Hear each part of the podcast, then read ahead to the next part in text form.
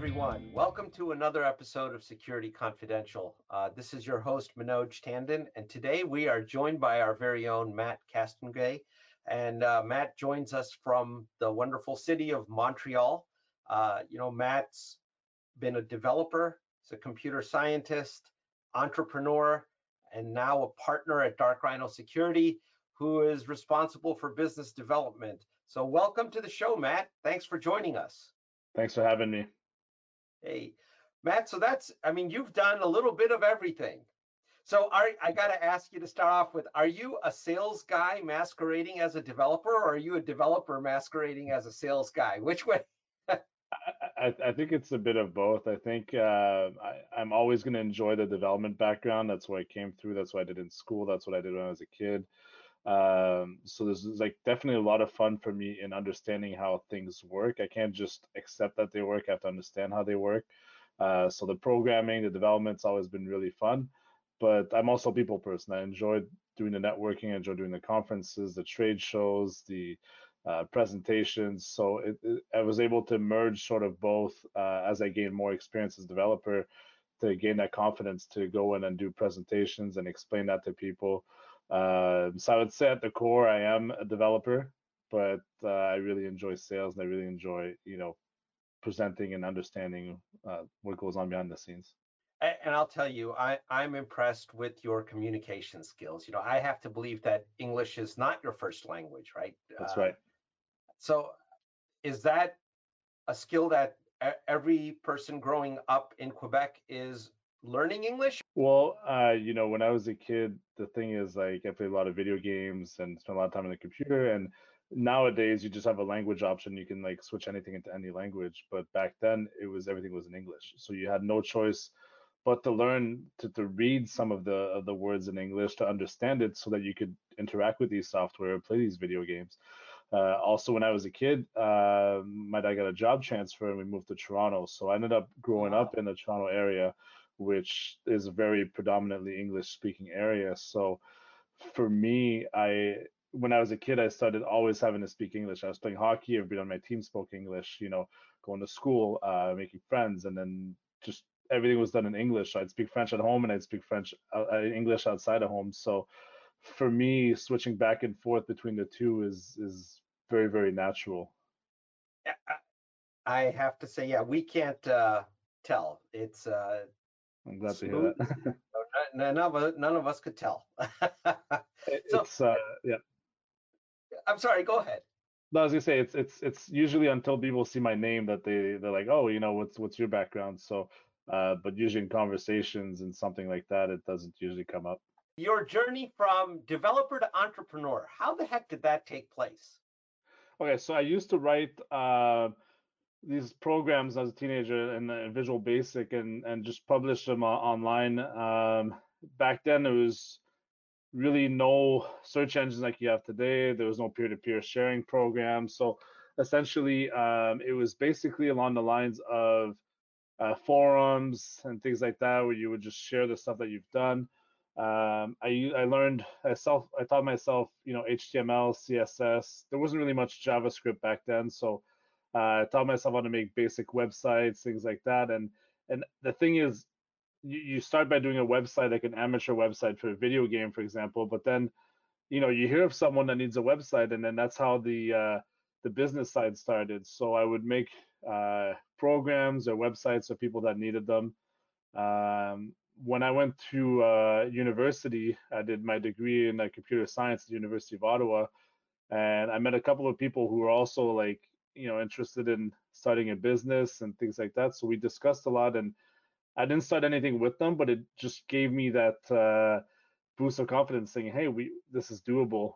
Uh, and then eventually after working a couple years in montreal uh, met a business partner that I was working with who uh, we ended up you know starting a business on the side and then grew into a full scale company that uh, was later acquired by dark rhino. So um, you know the journey was there but from the beginning i always enjoyed building things for others and saw that there was an opportunity to make money there as well you know uh, it's very rare to have uh, people who have the technical skill set and the business savvy. Yeah, I started on the side while I was working other jobs. So I was working for a large telecommunications company, and I was working there as a software engineer, and it was you know it was paying the bills, but it was basically an ends to a mean, uh, sorry, means to an end. So to uh, to get to that, um, uh, you know, being able to self-sustain the business and to live off of the business. So uh, building, we we built a, a, content management platform which I started from scratch based on uh, what was on the market at the time was you know the WordPress wasn't there yet and all the other stuff Shopify wasn't there so we we sort of built this intuitive uh, tool that clients could use to to make their own website so that was kind of again bridging both the the technology building something new and having fun doing it and then having it be a viable commercial product that we can end up selling. And you know for our listeners i'd like to point out you know dark rhino uh, security we originally were not in the uh, web hosting business. Uh, we acquired a company called proteon software which was actually a competitor to you matt right? That's right right? Yeah. and then uh, subsequently um, we acquired mg2 media which is you were the m in the mg2 media correct? Uh, that's right. Yeah exactly the co-founders so, Exactly. So we um, we started, um, you know, the, we built the CMS, the content management system. Uh, we dabbled in a lot of different businesses, e-commerce websites, uh, standard, you know, content websites, and then we ended up in the associations business, so managing uh, members, um, access, event registrations, online payments, recurring membership fees, uh, and creating a, a, sort of a dashboard for the administrators to be able to delegate certain access rights to different uh, volunteers or people who work within the organization uh, for them to manage their invoicing, their billing, everything all in, under one roof. So uh, that turned out to be a pretty big success, and we ended up with you know clients in multiple countries. Uh, all on a on a you know recurring revenue basis, which was a very interesting model for us, rather than just having one big project uh, you have a smaller uh, introduction fee, but then you have a recurring fee over the years that the client uses the platform. Um, so that's a model that we shifted, and we we shifted with the market. Um, there's nowadays there are tons of CMSs on the market. You know, with WordPress being one of the biggest ones, and Shopify right. and Magento in the e-commerce space. So it, wasn't worth it to compete in that space anymore and i wouldn't want to go back and compete in that space. Um, the, the web development and programming as a whole has changed so much from what it was you know a decade ago that now it's all about uh, having a product. It's all about having something that's easily instantaneously accessible and, and based more on a recurring monthly ba- uh, model which is exactly what shopify does rather than like a one lump sum and then some maintenance fees afterwards. Right. I mean, the whole world is gone is going and trending towards a much more subscription-based model rather exactly. than a perpetual licensing yeah. model. But when you look at uh, like what one of our prior app, uh, acquisitions, Proteon, which I briefly mentioned, uh, they were built off an open source platform called Joomla. That's right. right. And, and then you went off and you built a competing application on your own platform. You you actually built the platform. You didn't uh, utilize Joomla or WordPress or any of those uh, off the shelf Ruby on Rails or a, a, any of these technologies that were there. Was there what was the decision point for that? Why not use an open source uh, off the shelf technology? When we um, started building the platform, the uh, biggest CMS on the market at the time was called PHP Nuke or .NET Nuke, which was the the Microsoft version of it.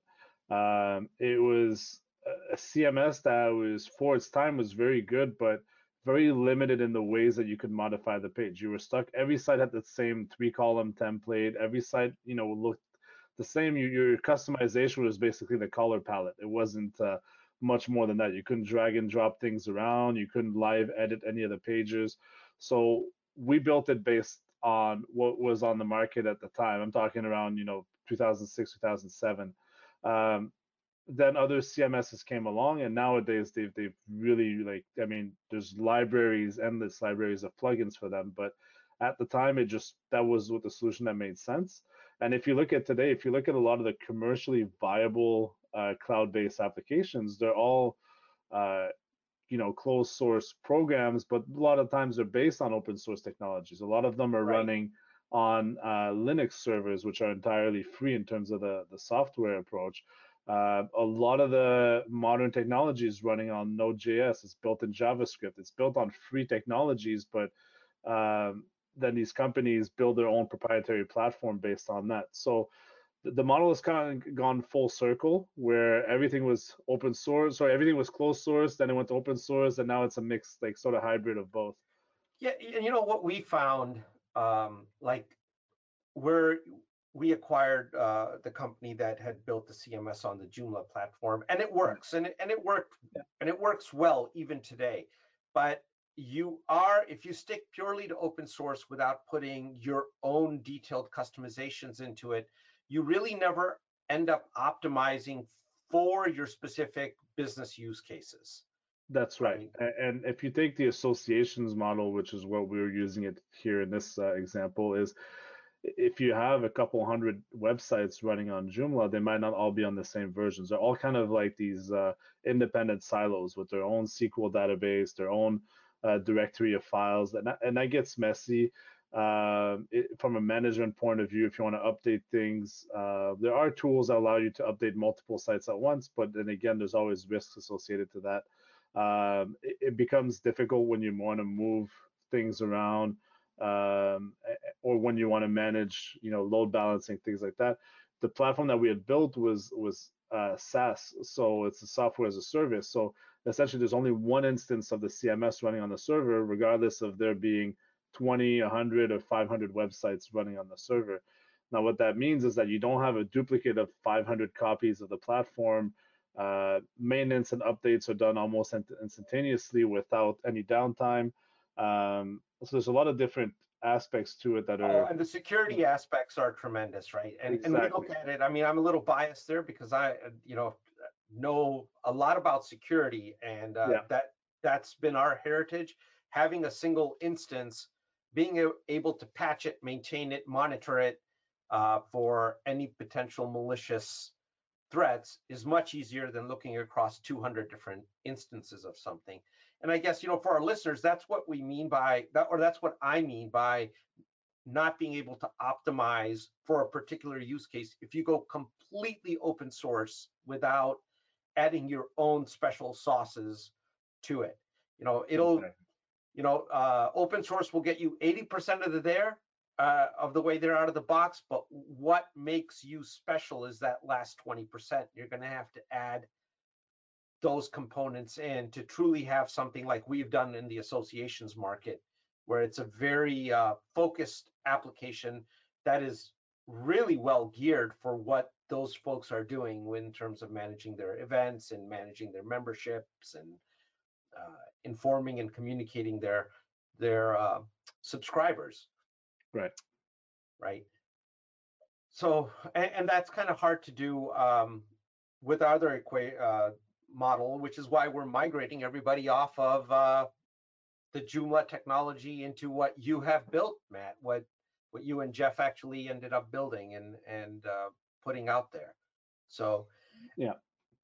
Now, when you are looking at you you've seen a plethora of technologies come to market and i'm just not talking cms but in general when you look at the technology marketplace if you are a software developer contemplating commercializing an application like you did what do you think a couple things are that you should really kind of uh, test the the weather with before you go in and say, okay, we're going to jump in all in and we're going to go ahead and commercialize something.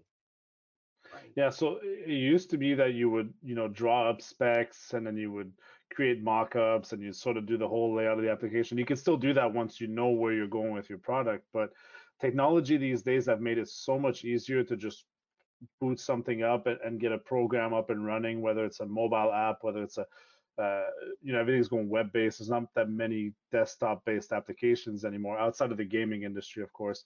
Uh, so it really depends what field you're in and i, I don't personally have much experience with uh, game development and I, that, I feel that's a whole other branch on its own. Uh, but there are platforms like Unity now that have made also game development much uh, simpler. But essentially, when you're looking at development these days, your software is most likely going to be web-based, uh, so that it's easily accessible from any device.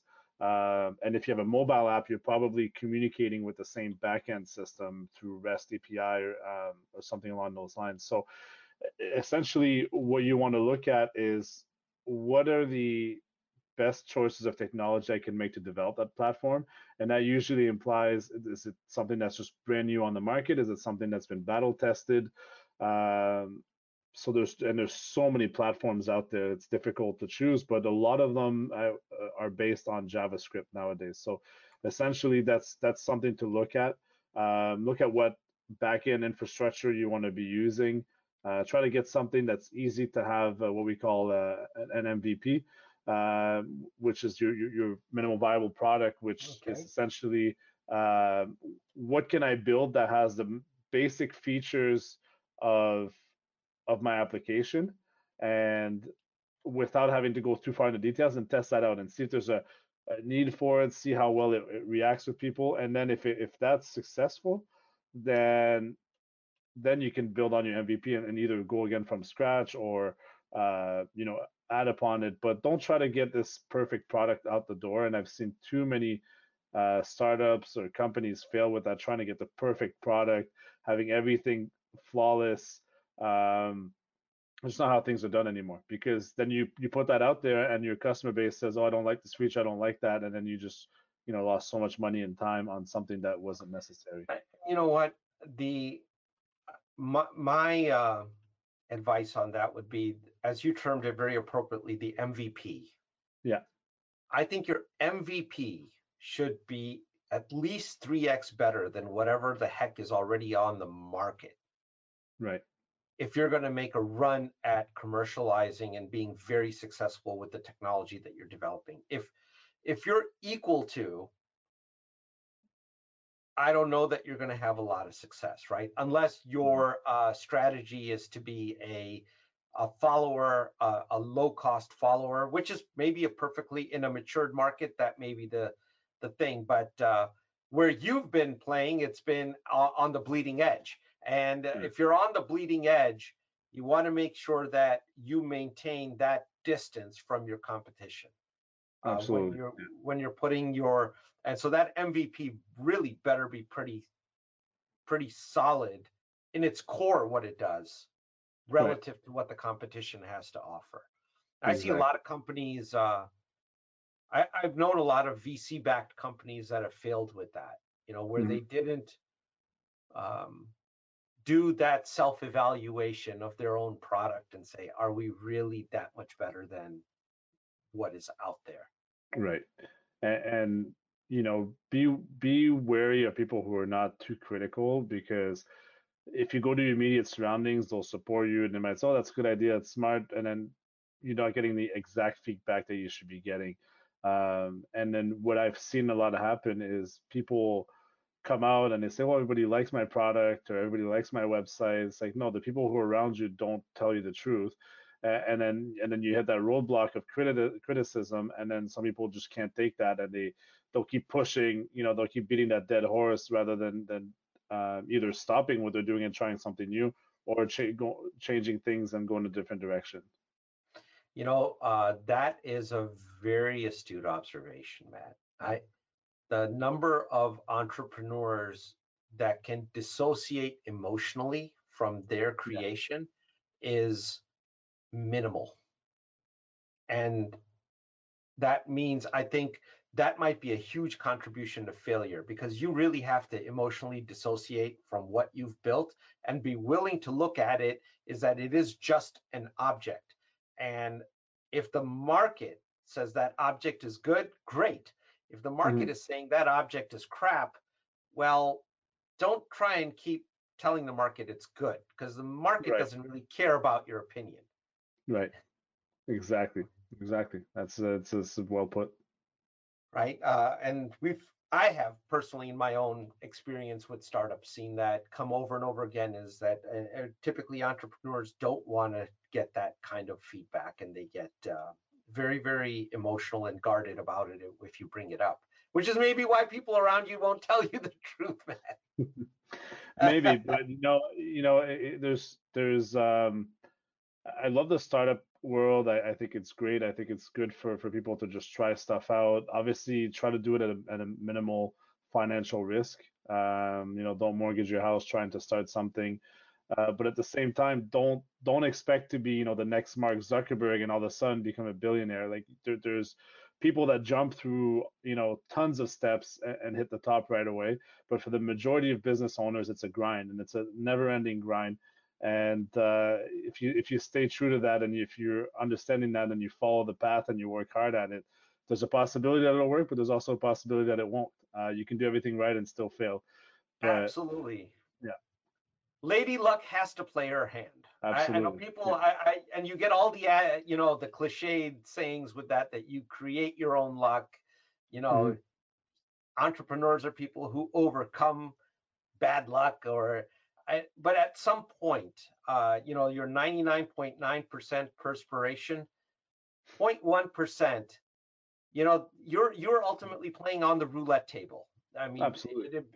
business is a risk, and anyone that thinks that it's not a risk should not be in business. Yeah, and and there's, there's a question of timing as well, right? Like if you there's always the example of uh, was the Microsoft Zune and and and the Palm Pilot. Like there's technologies that predated all the stuff that Apple did, but they they were too ahead of their time. It wasn't as user friendly as the Apple products were, and then Steve Jobs came along and, and repackaged everything and, and it was a massive hit. So the iPod wasn't anything innovative technologically wise, technological wise, but uh, you know they marketed in a way that that it worked, and it was a timing in the industry that that worked. Um, you know, you know.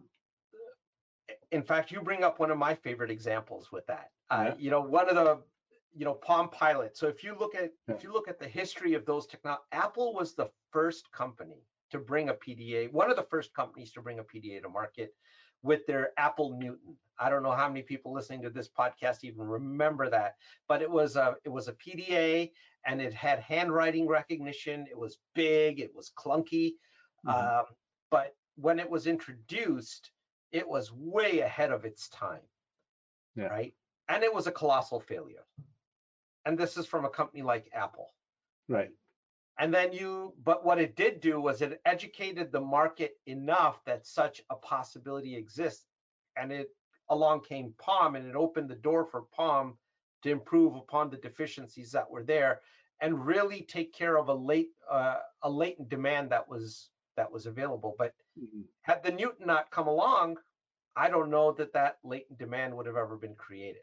Timing. So you could have the better technology uh, you could have the better product and you could certainly be avant-garde, but those are not necessarily recipes for success always. No, of course not. And, and you know, the there's um, I think either the week or within a certain amount of days that of Steve Jobs' passing, another man passed away, Dennis Ritchie, and and you know he's a guy who invented the C programming language. He's a guy who in part invented Unix, and you have all the technologies that Apple made billions of dollars off of, and the same guy who built them, and you know who obviously has a book and and and you know movies made after him and everything else. So it's really interesting how the perception and everything else goes along, and sometimes we don't ever really know about those people behind the scenes that have made such amazing progress on the technology because we look at the more glamorous, the more marketing approach. Uh, you know, one of my you know idols is, is John Carmack, and John Carmack's a brilliant game developer, also brilliant programmer, mathematician, everything else. And you know, I, have watched every podcast he's been on. I've read his book. I, I, I follow him, and it's just amazing the the you know the progress he's done and the path he's taken in his life. But he's not usually as well known as as many of the others who uh, either were CEOs or marketed things, everything else. But he was the brains behind, you know, everything that we have today in 3D technology is, is partially thanks to him. Uh, so it's interesting to see how some of these uh, behind the scenes players, and John Carmack is still someone that's somewhat famous, but I mean, like not on the level that uh, you know Steve Jobs or Zuckerberg is. but it, in terms of brilliance, I mean, he's way up there. Well, yeah, I, I wonder if you took a poll, how many people would know who Dennis Ritchie is, right? Yeah, exactly. Uh, right. And if you look at the C language, even today, uh, what does JavaScript at runtime translation? It's still turning into C, right? Uh, it's exactly. it's a core. You're right. It's a core. Uh, it's a core foundational item. But the people who get the glory, you know, you look at Steve Jobs. He had an immense ability to understand what consumer markets wanted, right? Yeah. So it's one thing to have how do you make the hammer? It's a whole nother thing to use that hammer and turn it into a house that's going to sell, right? Right. Different visions, exactly. and and unfortunately, who should get more glory? The the guy who created the hammer or the architect of the house? I. It's probably going to end up being the architect of the house because that's what people will see at the end of the day, right? That's right. More people will see and they're like, man, that's really yeah. cool. What what what is that thing? You know. So yeah. talk to me a little bit about selling. Um, when when you created a new platform and then going into selling it, do you have any suggestions or tips for other folks that might be contemplating the same thing? Things to consider in a new startup company on the sales side uh, that that might provide some guidance on achieving some success. Um, you guys um, were successful, I'll give you that. That's why we bought you guys. yeah. it, it, it's you know sales is relentlessness it's uh uh you know it's interesting it's uh the the approach that it requires is very strong mix of a human approach and and also knowledge of, of the product or the situation approach so uh, a lot of times when you're selling, you have to try to find a connection with the person that you're selling to. Especially here, we're talking like B2B sales of you know software contracts and things like that. So we're not talking about uh, selling a, a, product to consumer. It's a much different approach, right? So when you're selling a, a contract in you know the five six uh, figure range or even more, um, it, it's you have to build a sort of connection with the person. You have to see anticipate what they're looking for, try to understand what their business model is, do some research. Don't just show up unprepared. Like read up, you know, these days you have the person's LinkedIn profile, you have their company about page, you know, try to know as much as you can before going in. Um, so that will really help. Uh, don't uh, sell yourself short. Don't if you if you feel like the, the sale is slipping, don't just say, oh, you know, I'll give you a discount, I'll give you this for free. Just just try try to to see uh, you know, why is it slipping away? Are you not meeting their demand? Is this a product that will work for them? And also be um, wary of your own time as well. There are sales calls or presentations where within five minutes, you know, this is not the right fit. You know, you're not going to sell. You know, the, your product is not what they're looking for. It's okay to just say, you know what, I don't think this is the right fit, and and, and move on. Um, don't try to just push on that either.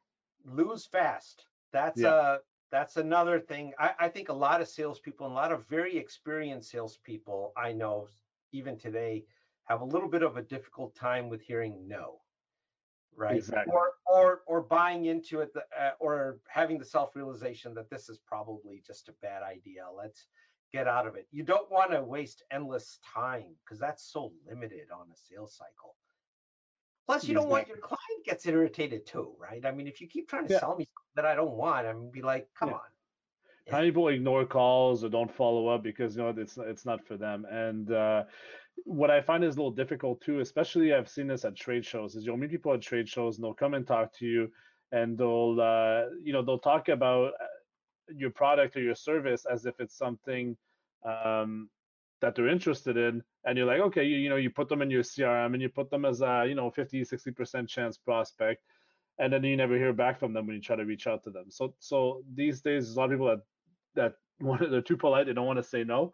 Uh, so again if you don't feel like it's going to happen um, try try to give them one last chance be like listen are you were you seriously interested or not? And if they don't answer just move on don't take it personally um, even the best salespeople don't have 100% closing rate. No one has 100% closing rate. So that's right.